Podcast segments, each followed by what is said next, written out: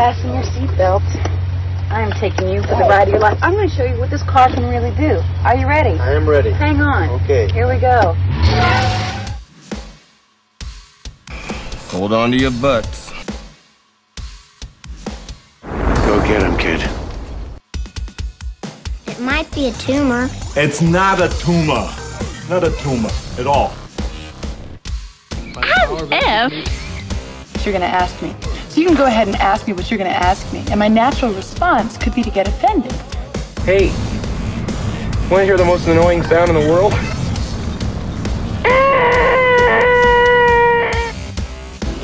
Yeah, well, you know, that's just like uh, your opinion, man. All right, all right, all right. You're listening to the 30 something movie podcast. One movie each week, 30 years in the making. Yes, welcome once again to the. I, I blanked out. Our podcast we've been doing for like five years. I just blanked out on what the name of our podcast was. I almost just said the Bon Jovi movie podcast. Well, you know, From now on, we're only podcasting about movies that Bon Jovi's music stars in or that he himself is in. okay. I, I mean, I think we can keep that going for a little bit. Um, but for the meantime, for the meantime, we are the 30 something movie podcast. We have been, we are, and we will be the 30 something movie podcast now that I've remembered What it is. our- what it is, What it was. what it is, What what it it, shall be, what it was. Weather out there today is okay. Um, I we could just turn this into the My sorry, sorry. I couldn't help it. Bad, man. comfortable shoes. Okay. Um, so we are episode number 282. Get away from the river. This is not the Good Morning Vietnam. but Betty. All right. Oh dear. Strike that, reverse it. Okay. Uh, this is not the Good Morning Vietnam podcast. That was like three years ago. No. Um, but uh, I, I just want to say now that we're here, we're here for episode number 282. It's Young Guns. We're obviously going to talk a little bit of Bon Jovi as well.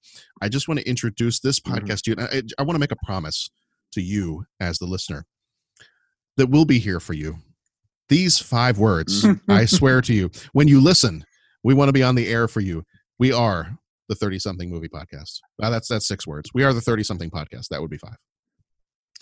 Now that I've said all that and badly quoted some Bon Jovi lyrics, uh, spoiler alert: we spoil things freely, especially the name of our podcast and Bon Jovi. Um, iTunes reviews, please leave us a five star review. Let us know how we're doing, uh, or leave us the review you think we deserve, whatever you want to do. And visit our website, 30podcast.com. As usual, I've got Pat, I've got Bo with me. Guys, it's fun to be here. Yes, it is. It is. enjoy talking movies with you guys and we- we've got we've got another one to talk about tonight young guns 2. we just did young guns what like a, a short year ago or so It Was it- certainly seems recent. Yeah. doesn't seem like it's been that long so uh so we got young guns young guns 2 this time around um i don't think i had anything else in terms of news or anything like that so i think if you guys are ready we can just jump right on into it Let's do it. all right, saddle up regulators. Uh, this one is Young Guns 2. It came out on the 1st of August 1990, rated PG 13, with a runtime of 1 hour and 44 minutes. Directed by Geoff Murphy, who died in 2018. He also did The Quiet Earth and Under Siege 2. Uh, producers on this one were Paul Schiff and Irby Smith. Irby. I've never seen the first name Irby before. That's Ah. interesting. That's a new one on me too. I R B Y is the first name. Hmm. Okay. Anyway, There you go. uh, Schiff produced My Cousin Vinny and Maid in Manhattan. Smith produced Major League and Stand By Me. Writers for this one was John Fusco. He did Hidalgo, which actually we just watched that with the kids um, a couple weekends ago, and, and we really liked that one. Uh, and then the original Young Guns. Cinematography by Dean Semler, who also did Dances with Wolves and The Road Warrior. Music was done by Alan Silvestri, who did Back to the Future, Predator, and The Avengers. Budget was 10 million. Box office was- was 44.1 million. The critics Rotten Tomatoes give it a 35%, audience gives it a 66%, IMDb gives it a 65, Letterboxd gives it a 60, and CinemaScore gives it an A minus. Emilio Estevez plays William H. Bonney, or Billy the Kid. He was in The Breakfast Club, Repo Man, and Stakeout. Kiefer Sutherland was Doc Scurlock. He was in The Lost Boys, Flatliners, and A Few Good Men. Lou Diamond Phillips was Chavez y Chavez. He was in La Bamba, Courage Under Fire, and Longmire. Christian Slater was Arkansas Dave Rudabaugh. You've heard of him, right? You've heard of Arkansas Dave Rudabaugh? No? Okay, well, maybe you will someday. He was in Robin Hood, Prince of Thieves, Heathers, and Pump Up the Volume. William Petersen was Pat Garrett. He was in Manhunter and To Live and Die in L.A. Alan Ruck was Henry French. He was in Ferris Bueller's Day Off and Speed. Balthazar Getty was Tom O'Folliard. He was in Lost Highway and Feast. R.D. Call was D.A. Rynerson. He was in Born on the Fourth of July and Last Man Standing. James Coburn, who died in 2002, was John Chisholm. He was in The Great Escape and The Magnificent Seven. Viggo Mortensen was John W. Poe. He was in the Lord of the Rings trilogy and Captain Fantastic. Bradley Whitford was Charles Phelan. He was in The West Wing, Get Out, and Scent of a Woman. Tracy Walter was Beaver Smith. He was in Batman, Conan, and Repo Man. Uh, those all kind of rhyme with each other. And then Jenny Jenny Wright um, was Jane Greathouse, and and what a house! Um, she was in Near Dark and The Lawnmower Man. Here is the trailer, and we'll be back in just a moment. It is therefore considered by the court that William H. Bonney be hanged till he be dead, dead, dead. You can go to hell, hell, hell. Buenos tardes, amigos. You're not dead. Do I look dead? The entire country is reading about our territory every day in the journals. Should we give him a proper burial? And they're not reading about our growth towards statehood. I never stole a horse from someone I didn't like. Now you just kill him. What they are reading about is a 21 year old delinquent. What scum? Who is making us look like imbeciles. Politicians, bankers, cattle kings. Scum. I got 18 dimes in each barrel, boy. You're starting to believe what they're writing about you, aren't you? Oh, Bob! You rode a 15 year old boy straight into his grave. Goodbye, Bob. Best dollar eighty I ever spent. And the rest of us, straight to hell. I don't take to tenderfoots in my gang. It ain't your gang, Dave. Let's hire a thief Thousand dollars, Mr. Garrett. to catch one.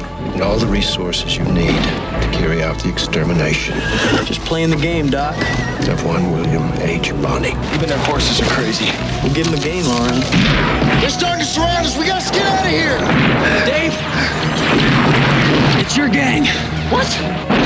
It ain't my gang. It's your gang. It's always been your gang. Emilio Estevez, Kiefer Sutherland, Lou Diamond Phillips, Christian Slater, Balthazar Getty, Alan Ruck, James Coburn, and William Petersen as Pat Garrett. Yoo-hoo. I'll make you famous. Young Guns 2.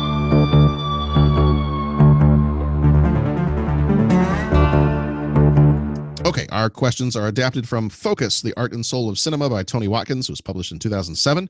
Um, and before I go into our questions, uh, first question is usually, how does this movie make you feel? I do want to back up just a second. There was uh, somebody on Twitter the other day had posted up from the uh, uh, Retro Cinema podcast. Um, she had posted up a tweet and asked people, if you're a podcaster, have you gone back lately and listened to your first episode and seen like how different it is from your podcast now? And so I actually went back and did that. I went back and I listened to because I, I now, did you listen to the first one or the first one where we had the audio figured out? no because the first one I can't listen to. Okay, I was It's, just wondering if you had so a bad. bootleg somewhere. Nope. Uh, I, I I did what I could to try to save that, and it's just not. It's not even barely audible at all. I, I I did everything I could think of to try to fix that one, and it's just not. It's not there. It's gone and lost forever. Oh, my darling Clementine. Um, but uh, with Emilio Estevez being in the Breakfast Club, the first one I did go back and listen to because our episode one was we did the four movies we recorded in the restaurant and the, the audio was not good. Episode two was me sitting in my car recording one about Star Trek three because it was right after Leonard Nimoy died. And Right. then um, episode number three was when we got together. We had breakfast in the library, and Bo, your wife, was there too. And we talked about 16 Mhm. Candles and the Breakfast Club. So, it, and you, and you know what? It really wasn't that bad. You know, we've we've we've improved our like our intro and our you know the audio quality of the recordings and things like that a little bit, and and Yeah. uh, we we have a little the host the the main host has a little bit more enthusiasm in his voice, but uh, other than that, um, it actually wasn't too bad. So it was actually pretty kind of kind of nice to go back and listen to it. Cool. But yeah, so I when I saw the Breakfast Club from Emilio Estevez, I just I want to mention that real quick because that was it was kind of a fun little exercise, and I uh, I apparently at some point have to get exercise, so that's the extent of what I did. There you go. There we go. Uh, all right. So, how does this movie make you feel? Young Guns 2, Young Gunner. Um, that doesn't work. Um, Die Harder, I guess, could be a, a tagline for this one, too. Um, how does this movie make you feel? Pat, you sounded I- excited about this one. How does this one make you feel? Well, I can't. Bo, were you going to jump in there? I don't want to cut. No, go for it.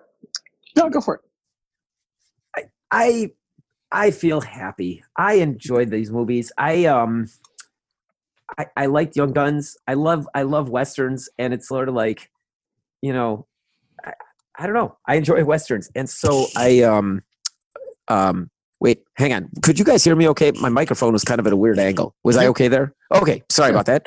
Sorry about the uh you know interruption of my rambling. This makes me feel this makes me feel happy. I like westerns. I like action movies. These guys, you know, there's a lot of charisma on screen with um uh, Lou Diamond Phillips, um, uh, Emilio Estevez. You introduce Christian Slater. Um, you know, you've got uh, uh, Jack Bauer. You know, all those guys are in there, and it's it's just fun watching those guys on screen. And this one kind of has this this feel to it. I get this feeling of desperation when I watch it, where you know something bad is going to happen. You know it's like eh, you know it's it's it's not going it's not going to end well. And so the whole thing is the whole thing is kind of like one big chase but but you know it's it's just not going to end well. Um and uh I, I, I but I can't stop watching it because it's like I know what's I even though I know what's going to happen, you know, like Titanic, the ship sinks, get over it.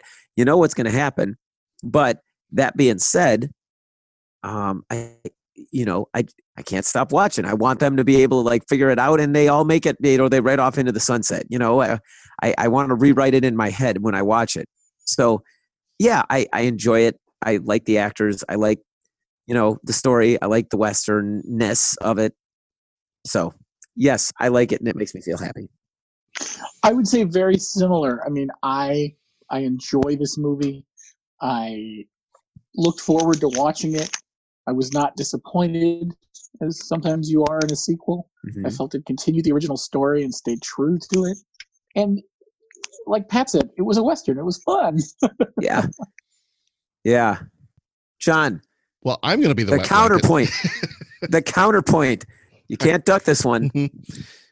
yeah. So when we watched Young Guns, I had never seen the original Young Guns. So when we did that Oh. one for the podcast, I that was the first time I had seen that one. So by default, this was also the first time I had seen this one too. And Oh, okay. I, I was excited for this one. Like I when I watch Young Guns, I remember, and I don't remember what I might have said for it for the podcast, but I from what I remember thinking I said was I enjoyed it. You know, there are other westerns that I like better. Um, but it's still a western. Westerns are fun, and these are all fun actors and and fun performances, and you know, it's kind of like a like if Tombstone was a little bit more of uh, of an MTV video. Um, that's kind of how, how I felt like about Young Guns, and I and I think that's the purpose of Young Guns. I think that's what it was trying to be. So with this one, where I think I struggled a little bit with this one was I felt like in terms of the acting performances, it was the same. Like these were the same characters. You're coming back into comfortable territory. You know, you know these characters from the first movie. Um, that part was great. Emilio Estevez just carries this entire thing. Um, he was Yeah. great. Um, outstanding. I mean, I far and above everybody else.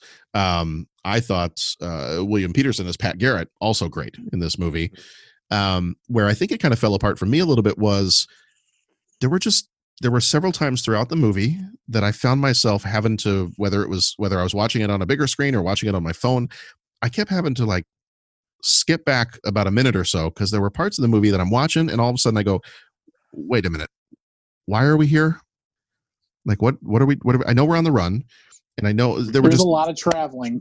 Right. There was a lot of traveling. So there were different bits and pieces where it just kind of, I don't know, it, it- the movie didn't seem to flow for me the way the first one did. Right. And so I, I felt like there were some times where it felt a little bit disjointed. Um, I'm going to sound, I'm going to, if anybody's listening to this episode back to back with our last week's episode on Robocop 2, I'm going to sound like a broken record because I think in this movie, there were a lot of missed opportunities. I think right. that to me, you did not use Kiefer Sutherland or Lou Diamond Phillips anywhere near enough. Um, they felt like I felt like they had a lot less screen time. I felt like their personalities were so huge in the first movie, and it just I don't know. They they felt to me like they were relegated to, to background characters in this movie, and and maybe they weren't, but I just that was kind of the perception once I finished the movie. Mm. in the back of my mind, I thought, wait a minute, were they even in this movie as much as they were the first one? Because it didn't feel like it. Like if I had the time, I, I'd be curious to go back and actually see, you know, how many lines they had in this movie versus the last one, or how much they were on screen in this one versus the last one. And I know you had new characters to introduce and things like that, but I mean, they were part of the the regulators in the first one. So would you not include them at least just as much as you did in the first one and kind of continue? I don't know. It, it just to me it felt like some of those some of those big personalities from the first movie that made the first one so great were very watered down in this one. So Hmm. that was the part that that I didn't well, and I was I'm just supposed to be telling you what I feel about this one. I'm I'm getting on into our next questions already, but um so I will say I will say for this one I felt a little bit disappointed. You know, I was a little felt a little let down by it. Um not to say I didn't enjoy the movie, like I entertaining. Again, kind of like I said last week for RoboCop 2, it's like entertaining. I can sit there and watch this and be entertained. But where it did start to fall apart for me is I just kind of felt like some of these characters that I really enjoyed so much in the first movie, they just were watered down versions of what they had been in that first movie. So that's that's what kind of got it for me. That's you know I I enjoyed um you know I enjoyed Emilio Estevez. I enjoyed what I did get from Kiefer Sutherland, from Lou Diamond Phillips, from all these different characters. Um I felt like the writing was great. Uh you know I, I yeah, but I think that was just it. I think it was the characters that I enjoyed from the first one. It didn't feel like they were fully back in the second one, and that I felt a little bit let down with that. So, so now that I've kind of blended in like our first three questions all in one in my response, um, what did and didn't work for you guys? So, you know, you you both enjoyed this one. Um, maybe even thinking about it in relation to the first one. What is it about this movie that works as a standalone movie, as a sequel, and then maybe what is there anything that doesn't work for you in this movie? as as a standalone movie, it's the being chased and knowing, you know, they're not going to get out of this. The desperation, you know, it it adds this like Mm-hmm. It's it's the Last Jedi in the New Mexico desert. yeah, sort of like that. Yeah, sort of like that. But that ended with a message of hope and your main characters escaped in the Millennium Falcon. Mm-hmm. This didn't quite do it. Um, that worked for me. Um, I like old. I like links to the past. I, I like reading history. I like studying history. And, you know, it's kind of like you could see motorcycles out on the road right now that are designed like bikes from the 40s. You know, it goes by, it looks like a bike, you know, boy, that Harley hasn't changed that much in this many years. It's, it's, you know, there's so much of it that's so, so similar to those bikes, even dating back to like the 40s that they used to make. Ha ha ha. Then you go out somewhere and you actually see a motorcycle like a Harley from the 1940s and it's sitting there and someone's just kept it going. It's still living. And it's like, that's awesome. That bike looks fan. That's great. Like, so in the opening scene, when Billy the kid comes wandering out of the desert, and the guy all of a sudden it dawns on him, like, wait, you're you're Billy the you're Billy the kid. And it's like, okay, this isn't a guy that's like pretending. This isn't a guy that's dressing up. This is just he hung in there. He's a really old dude. And that- so I get excited when even if it's not real life, even if it's movies, I'm like, wow, how would that be in 1950? And you get this guy wandering out of the old west, like almost out of a time machine. I I find that very exciting. You know, or another reference is like, let's say a band that you used to listen to, you haven't heard them in however many different musical time periods and styles we've gone through. And all of a sudden you're like, yeah, you remember those guys? Oh, they're still touring. Oh, they are? Oh my gosh. Like they're still around. That's fantastic. It's it's just that kind of stuff I'm a big sucker for. And I really dug with the uh I dug that the movie did that. Um and just uh, how it how it ended when, you know, he says I never stole a horse from someone I didn't like. And his and Pat Garrett's horse was gone. I'm like that's cool. So I mean, that's the stuff that worked for me. Um, the chemistry of the of the of the leads, I, I thought they. I mentioned the names before. You know, you got uh, Kiefer Sutherland and Lou Diamond Phillips and uh, Emilio Estevez, and then um, Christian Slater joined in the thing. He he really brought it. Even the supporting the two the two guys like the farmer guy and the young kid that joined the gang, they were fun to watch. Pat Garrett played an excellent conflicted bad guy that was chasing him but really didn't want to chase him and all that. Um, so I'm just going into a laundry list. Bo, I'm going to let you speak. Um, the only thing I didn't like was kind of why did Pat Garrett all of a sudden start chasing him down? Like they maybe needed to go through that a little bit more. So Mm-hmm. I think you're you're you're dead on, Pat. And I'll- think I'll work backwards. I'll start with the stuff that didn't really work for me, and and you're right with the the way they handled the the Pat Garrett thing. He flipped on a dime, and I'm just not yeah. sure it would have happened that fast. And I'm sure in real life it didn't.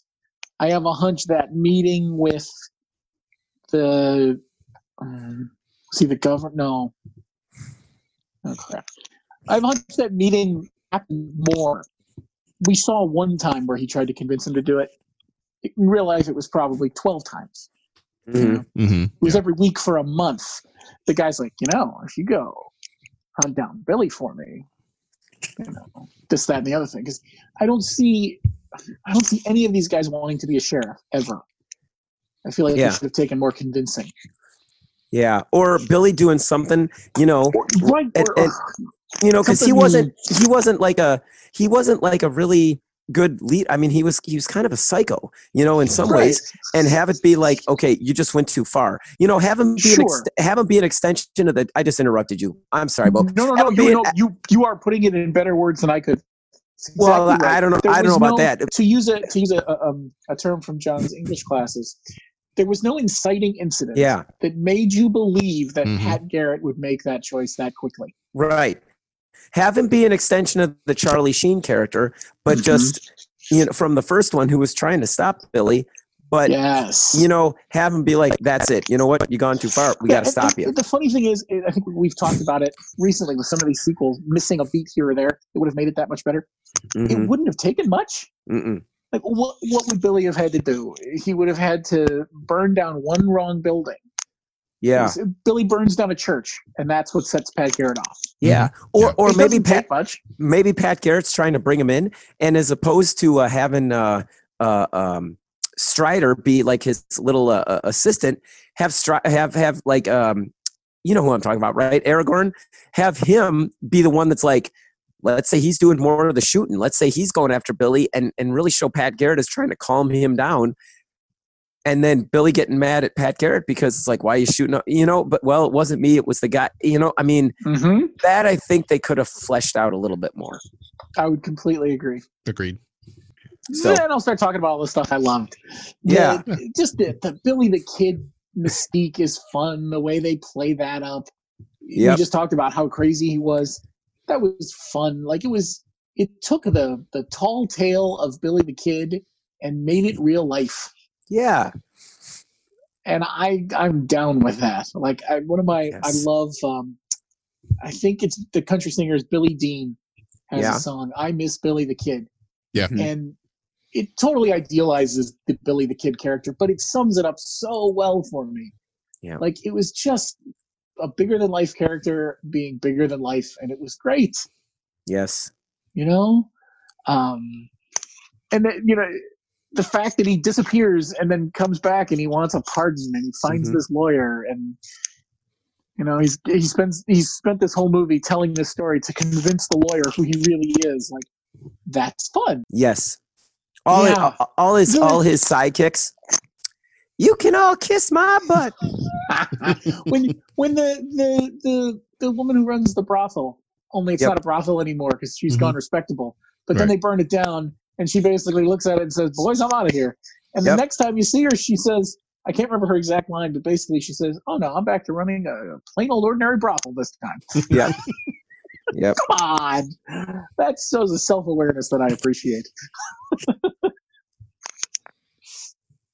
Um, so yeah i liked it a lot and it, good old-fashioned shoot 'em up how do you go wrong Yeah. Yep. blazing saddles with a message Mhm. So, is there of all the? I mean, we've got some big name people in this movie.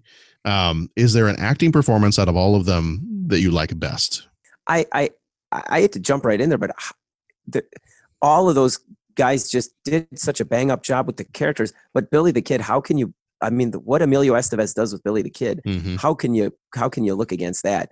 And then I'd say the guy that played uh, Pat Garrett was uh, was pretty fantastic as well. yeah Yeah. Um, those were the two that really stood out in my mind. i love uh the way kiefer sutherland plays doc Sherlock Yeah. he's you know he spends the the first third of the movie. try- I feel I gotta go home. I got a family, Yeah. whatever, and and then he's like, oh hell, I love riding with the boys. I'm going. Mhm. You know, Mhm. that's fun. Um, the way the way he uh, plays them when they're cooped up, they're having having crap shoveled at him, literally. Mhm. Like that. Mhm. That's good. That's really good. And and I gotta love the the bumbling uh, Henry French, our, our buddy Captain John Harriman himself. Yeah. Uh, Mhm. that that counterpoint to Billy's maniacal focus is Yeah. is is Henry French's just naivete. Yeah, I, I love that one line. I love that one line where he tries to give him a nickname, and he's like, "No, I'm, I'm just Henry. Yeah. Yep. just Yeah. I don't, I don't really want any part of that. I don't, I I don't want to be, I don't want to be like you." Yeah. Because at that point he's realized what he's got himself sucked into. hmm And he was also he was also Cameron, right? Yep. Yeah. Okay, that's what I thought. I knew I re- yeah, okay. Oh yeah, he's he's had some great roles for sure. At some point, I'd just love to see him in this movie ride his horse backwards to make sure that the odometer has the right numbers on it. Yeah. I, for me, as I said earlier, I think it's got to be Emilio Estevez. I don't, I don't know if you can pick anybody else. If you want to talk about strongest acting performance in this movie, Yeah. it's it's got to be him. Uh, the guy who played Pat Garrett, same thing. You know, I think they were. I I wish there had just like you guys said before. I, I kind of wish there had been more interaction with them on the front end to establish why, like why this why this Yeah. intense rivalry and i mean I, I i get certain points of it but like you said it, it just it, it your phrase turn on a dime is perfect it just it almost happened too fast and i i think that was the first point in the movie where where i almost had to stop and and um skip back a little bit a couple minutes because i was like wait a minute weren't these guys just like friends and partners a few minutes ago did Mhm. I did I miss something here? I think it was I think it was probably one of those times where that was the first point in the movie really for me was where I said, "Hold on now. Now you're trying to kill him?" Just a cotton picking minute here. right. so, but uh no, I I got to go Emilio Estevez for that one. Uh do you have a favorite scene in the movie? We take out the easy one and say that uh, when Jane is leaving on the horse at the end of the one scene, you cannot choose that one. so we'll take that one out of the running. yeah, because that is the low hanging fruit, right as, as it were right? Yeah. Yeah. Ah, so we'll, Well- we'll bring we'll bring that part of the discussion to an end um and we'll have to say you can pick something other than that one okay. So we're all agreed that's the best scene. that's probably sure Anytime. I, I don't think it should become the butt of any of our jokes so oh, Oh, he went there- there, kids. Yeah. yeah Yeah. Anytime Arkansas Dave Rudabaugh says, "You ever heard of me?" yeah Anytime he says it, Yeah. that's good. Yeah. Yeah. I like uh Christian Christian Slater did a good job, and especially playing off of Emilio Estevez. Like he kept wanting to be the leader of the gang, and like just no. yeah, and they and, and especially because he's like, let's get out, and they all don't follow him. You know that was that was definitely a funny scene. i had for me I, the the scene that i kind of had the most fun with was and i forget what the name of the deputy was but it was when the townspeople had come to the the brothel and they were going to run him out of town or they were going to, to lynch him or whatever and and they send the deputy in Yeah. and then they make him switch hats and they put uh they put Mhm. Chavez's uh coat on him and then they kick him out the front door. They're like, "We're gonna come out shooting," and then they kick him out the door and he gets blasted away. Mhm. Yeah. Uh, that was a good Yeah. Right, you just see the looks on their faces when he comes in. He's like, "Well, uh, and, and you guys, I mean, you have an Indian in here with you, so I could Mm, trade mhm. him for." And you get to see the looks on their faces, like, "Wait, did you just say that?" Mhm. All right, well, uh, plans have changed. I, I and and the scene where they shoot him and then they all go and look at him that's such an effective camera angle for people like looking over something on the ground you know where Yeah. the heads kind of come in from all the different angles hmm but That's a- the but it- deputy. but it ends a s it adds a certain comic level to it the way they just the way they shot that scene. So hmm um yeah i'd say that was all good. Um yeah i um man it was just what would be that was a good scene. You know it's kind of funny where he shoots the sha- uh, the, the the candelabra sideways Yeah. you know when he takes out the three i mean you know, definitely a bit of Hollywood magic there, but uh, that was pretty cool. Yeah, I'm at a loss for like the one scene because, to be honest, I mean, they're really like a series. There is no big final gunfight, right? I mean, mm-hmm. Pat Garrett gets him at the end, but it, I mean, or gets him at the end. Mm-hmm. Um, but there was no big gunfight before that, and even that, it's like you know they they ambush him here, they ambush him here. That, but of anything, maybe the rescue, maybe where they rescue Doc and uh, Chavez uh, back towards Okay. the middle part of the movie. Okay. You know, just because that was like an actual big scene with everyone in it, and a, you know a little bit of a gunfight and in the whole thing. Well, I think it's going to be interesting to see as we go on. You know, we're in our first month, our first year of the 90s. What's going to be interesting to me is to see how westerns change over the course of the 90s. Now, um, some pieces will stay the same, but because I do feel like, I do feel like with the original Young Guns, you have, even though that was, what was that, 88? That might have been 88. Yeah. That to me already starts to feel like a 90s Western. Just in, in some of the ways that it treats the characters and the way it treats the the subject matter and and the the the way it goes against some of the westerns that came before. Um, and so I'll be interested to see because I always think of when I look back on certain decades, for some reason, maybe maybe it's just as me. I look back on the '90s as being like almost the decade of the western, like the some of the most classic modern westerns. I think of you know Dances with Wolves and Wyatt Earp and Unforgiven and Tombstone and you know you could just you could go on and on with the westerns that are in the 90s and I, that's something when i look back at the 90s that's one of the genres that i think of in particular you know i, I think of the last 10 years we've had have been like the decade of the superhero movies. Um, Mm-hmm. but i tend to think of at least the the the first half of the 90s at least of being just chock full of some great western movies. And so it'll it'll be interesting to see how this one kind of kicks that off and gets us going for the next few years. And i'm, I'm sure we'll be looking back at this one as we as we go on into the rest of our years throughout the 90s Mm-hmm. Right.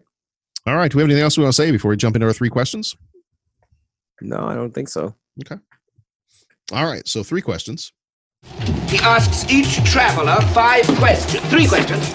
Three questions.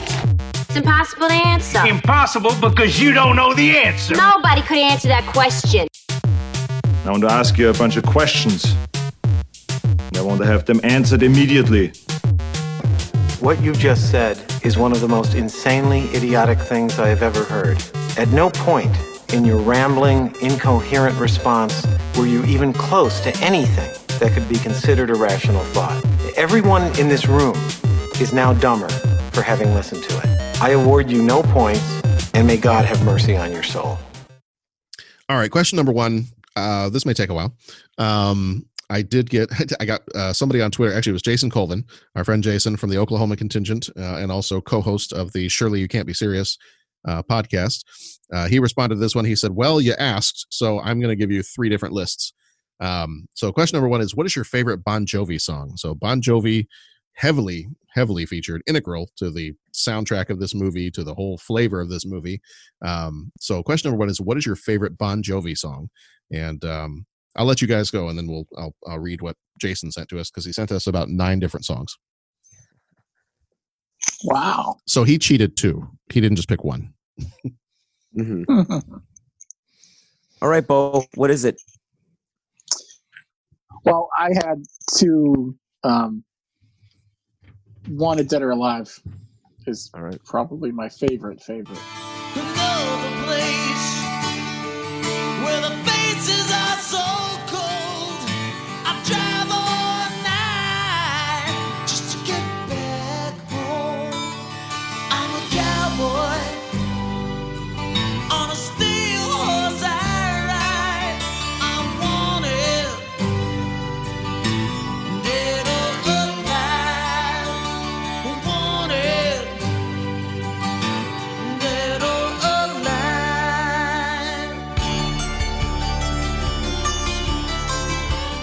But I will always turn up You Give Love a Bad Name. All right. Mm-hmm.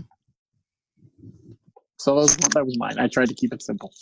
I could have gone for more, but I, I thought two would be would be good. Well, I'd say for me, living on a prayer.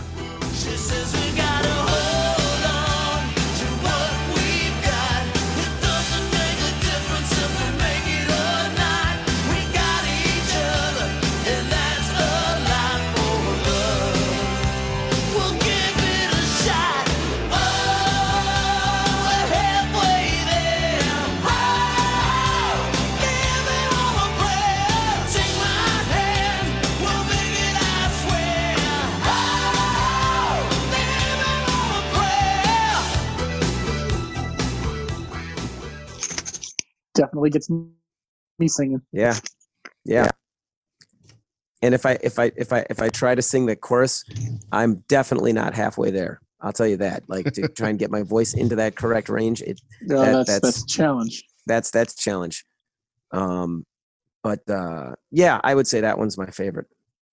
I'm going to be the sappy one and say that Be the sappy one. I, I'm going to be the sappy one here. And uh, I, one of the things I, I would say about Bon Jovi is one. I think one of the things that makes him great is he's one of those that, and I don't want to be like, well, he's got a lot of guy songs, and I don't want to be like that. But um, one of the things in particular, I think, is, I mean, there are there there are some there are some rock songs and, and hard rock songs. Some of them a little bit uh, more rock and roll than others.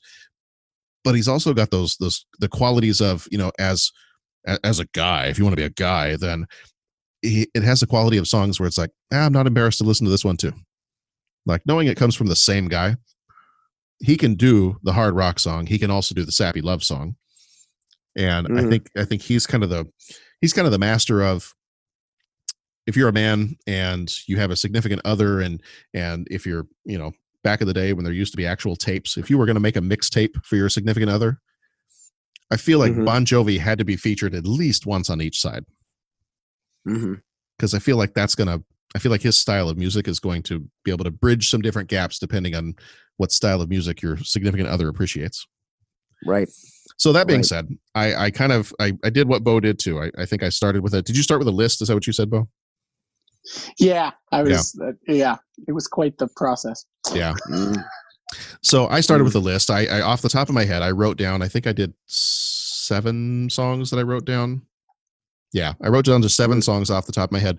And what I did was this time around, I because I had to do a little bit of uh, driving back and forth between some different places in the last few days. Um, I put all seven songs in a playlist, and I just kept playing that playlist. And I'd play it through several times, and then I got to a point where I said, "Okay, now this time I'm going to play through the playlist, and when I get to the one song I'd be willing to eliminate from this playlist, I'm going to take it off." So I listened through the playlist. I took off one song. So now there's only six songs. I listen through it. I take off one, and then I kept going and going and going until I was down to my final two, and that's what I ended up going with. So the one I ended up going with is it's going to be one of the sappy love songs. Um, I ended up going with. I ended up I'm getting all choked up now too. Um, I ended up going with always. See, I've always been a fighter, but without you, I give up. I can't sing a love song like the way it's meant to be. Well, I guess I'm not that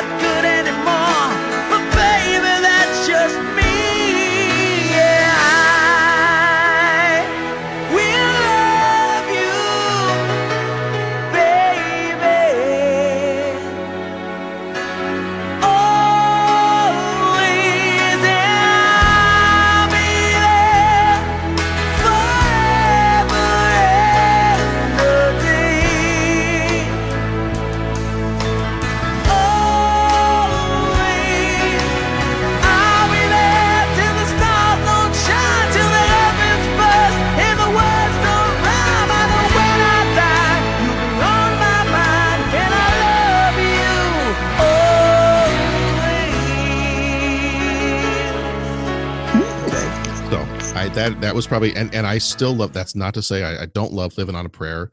Um, I do living on a prayer, blaze of glory.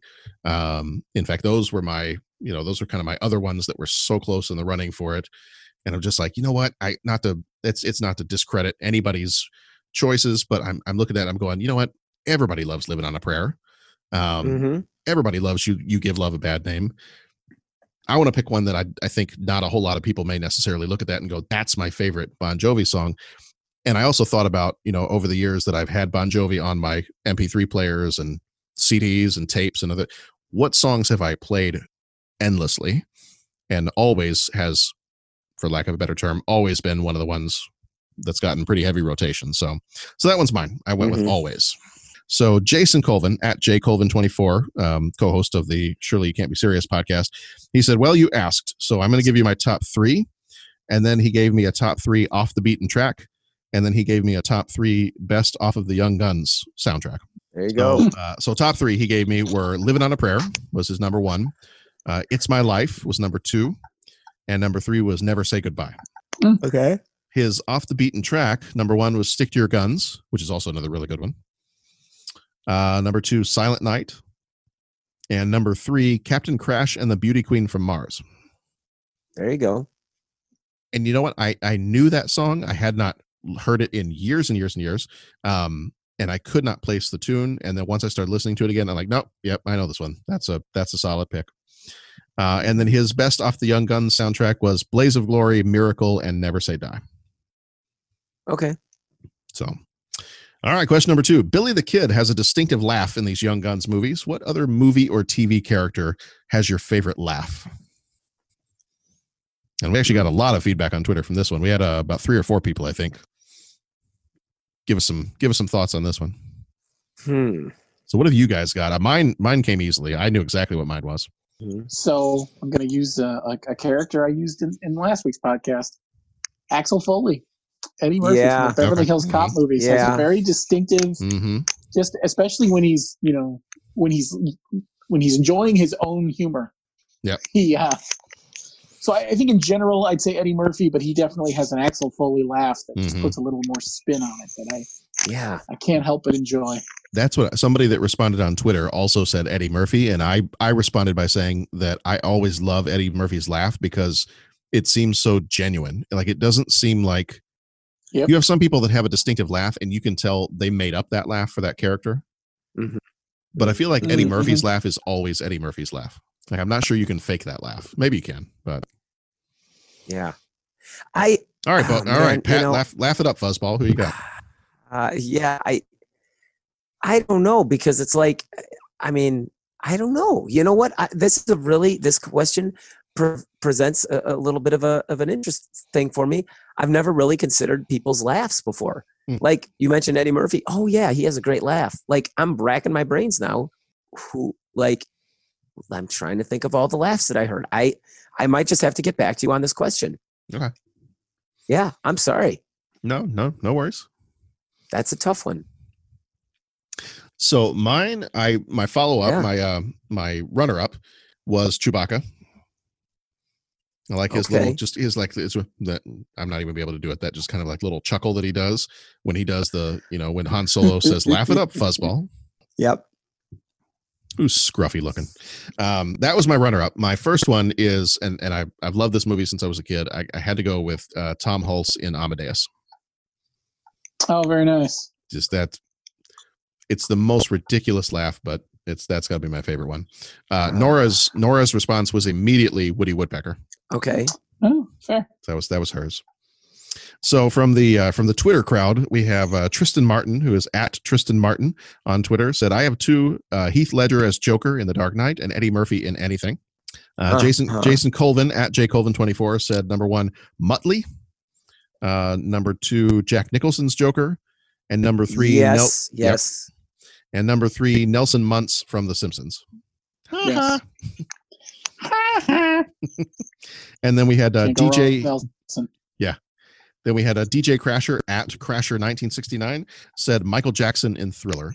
Um, I'm guessing he means the Vincent Price laugh at the very end of it because I, I couldn't think of another time that Michael Jackson laughs in the music video. Yeah. But yeah, I, so I'm, I'm Right. assuming that's I'm assuming that's what he means by that one. But yeah. All right, final question. Question number three. If you were a character in an action movie and you had to go out in a blaze of glory, how would you want to go? Are we doing a, a Butch Cassidy and Sundance Kid kind of thing, or, or how you? Hey. Yeah, probably. Well, I'll just be generic and say I'll. I don't care what, as long as I take a bunch of them with me. You know, Okay. I'm. I'll I'll just say that because I. I don't. uh I don't know. I don't know how I would, uh, you know, what blaze of glory I would go go out in. Mm-hmm. It's a hard one. These Yeah. questions are uh, are a challenge for me, John. I got to be honest with you. I'm, I, well, I'm dropping I- the ball. Try not to make them too easy. Well, it's it's good. It's a challenge. It's a I like a challenge, but I don't want it to be prolonged or painful at all. Um, Mhm. So, so the more of like a a flash of light and it can just be done, the better for me. Okay. Um, so I two of my examples are from Star Wars. My runner up example is Rogue One at the end of Rogue One when okay, mission has been Yeah. accomplished and they just get wiped out by that that shockwave. Um, but I think, and uh, and I know, you know, for some people this is uh, this movie is a bone of contention, but I think I kind of got to go with um, got to go with Admiral Holdo from the Last Jedi. You know, when she jumps to light speed and just tears through the entire First Order fleet. Yep. Yep. Yep. That's that that would be a good one. Either that or that poor A-wing fighter pilot that flies right into the uh, bridge window of the of the Superstar Mhm. Destroyer. Yeah. Any one of those, as good long as it's not prolonged and painful, I'm I'm good. Right. Right. All right. Well, uh, very quickly before we do sign off here, I, I did ac- uh, accidentally skip over the rating uh, scale once again. So uh, let's do out of out of five. Hmm. What are we gonna do this time? Uh, five six shooters. Mhm. Uh, five oh five crazy horses. Even their horses Okay. are crazy. Even their horses are crazy. Uh, out of five crazy horses, how many would you give this movie? And I gotta say, just I mean, and and and you guys, you do you do whatever numbers you're gonna do. I enjoyed this movie. I am gonna give it a two and a half, just because of some of the other problems I had with it. But that's not to say I didn't enjoy the movie, didn't have fun with it. But I think I gotta give I gotta give it a two and a half. Got it. I'm probably, you know, it'd be easy for me to say five, but I'm I'm trying to be like a little bit more objective about stuff. I'd say four and a half. The only thing that was lacking in it for me was just a little bit more explanation of that why Pat Garrett turned so quick. Okay. I give it a solid four. It was fun. I enjoyed it. I'm not in the habit of throwing around uh, five, so I think Mm-hmm. uh, you know There it is. a solid four. You can tell we all work in the field of education. It's like I, I've heard other people Mm-hmm. like when they give reviews and things like this, they're like, "Oh, it, it's totally a five out of five. Whereas I'm sitting there going, "Well, no, objectively, see a, um, a five out of five Yeah, would mean that it is perfect in every way. So uh, if it's above average, I should be giving it a four out of five. If it, yeah. nice. But but the question is, did everyone succeed? Mm-hmm. That's that's true. That's going to do it for Young Guns II. Thank you for joining us once again. Uh, thank you, gentlemen, for for being here with us. Always have fun talking movies with you guys. Yeah. Thank John- you, John, thank for you. getting us together and setting it all up. Always, Yeah, man. Always. Thank you very And, uh, much. We're uh, we've got some other fun ones coming down the pike here, and not too long. Um, Yes, we do. One one more that I and and I rewatched it recently, and I think I still Oh. love it. Uh, Predator Two, um, coming up Oh soon. yeah. That one I watched it again way too young as a kid. Yeah. Um, in fact, when I was rewatching it this time, the one line I remember from that movie, and I cannot repeat the entire line, it got turned into it was one of those movies I mentioned in one of our last episodes, I think the Robocop one, that we had Mm-hmm. these movies we'd watch if we'd have like sleepover parties at a friend's house. And we Mhm. must have watched Predator 2, I don't know how many times. Of course. Of course. So whenever something unexplained would happen, like if we couldn't explain why something happened on the playground at school, or if we couldn't explain why we messed up on that quiz or that test or whatever, what our phrase with their group of friends, the phrase we would always end up using was, "Well, how did that happen? How did that?" We just look at each other and just go, "Voodoo magic, man, voodoo Nice. magic." yes. There's another word in there too, but I'm not going to repeat that. Mhm. Right. Yeah. All right. So uh, on down the line. So here, here's a bit of a, a dichotomy between this month and next month. Uh, we got Predator 2 coming, and then after that, Pretty Woman. Um, not Ah. not related to each other in any way whatsoever. Um, no no spinal columns being removed in the uh, Richard Gere and Julia Roberts movie. Uh, then we've got Ghost, we've got Wild at Heart, and then Mermaids. That's our Love is in the Air month for February. And then March, we jump into Planes and Automobiles. So basically, this is the Pat Loves Everything month. Um, Yes. yeah. So March is March is Pat's month, where we do Air America, Memphis Belle, Days of Thunder, and Cadillac Man. Oh my gosh. Days of Thunder. I'm dropping the hammer. I can't wait for Air America. I love Oh, I know. I got to the fun thing about that month for me is the only one of those I've seen is Cadillac Man. Oh, You haven't seen Air? I don't even know I- what to say. I have not. I haven't seen Air America. I have not seen Memphis Belle. I have not seen Days of Thunder. Oh, you're gonna love. you're You gonna haven't all seen those. Memphis Belle. I Oh have my not. goodness. Nope. Wow. So Days am of Thunder? Like you're I'll- from you know, I, but- I'm kind of interested to hear what someone who's never seen Days of Thunder thinks of it. That'll be I- very interesting. Oh my gosh, is that going to be interesting? Mhm. I'm looking forward to it. But but you're you're from Texas. You're from Yeah. the South. I How know. did you not watch Days of Thunder? Yeah, that's I don't know. I apparently I was Ah. apparently I was watching Predator 2 too much. apparently. Well, that's an impossibility. We all know True, true. you can't watch Predator 2 Mhm. too much. Well, and and the other thing too is round about the time that some of these movies would have been coming out is also round about the time that we would have been moving to England. So it's always possible Okay. that with the with the difference in when movies were released, because something like Days of Thunder probably would have been something my dad would have wanted to go see in the theater. But Mhm. maybe with that move and with how you know think it used to be that movies were delayed almost like four months from the US to the UK. So it's possible that maybe just somehow that didn't line up, or maybe Days of Thunder wasn't as popular in the UK as it was in the US. I, I- I don't know, and that's that that, to me well seems be. like I'm I'm I am surprised that's one I've never seen. Mhm. So, but we will, uh, as uh, as William Wallace says in Braveheart, we shall have to remedy that. Mhm. All right. Well, thank you, gentlemen. And uh, we'll be back here next time for Predator 2, followed by our Love is in the Air month of Pretty Woman, Ghost, Wild at Heart, and Mermaids. So until next time, be excellent to each other, go out in a blaze of glory, and go watch some good movies.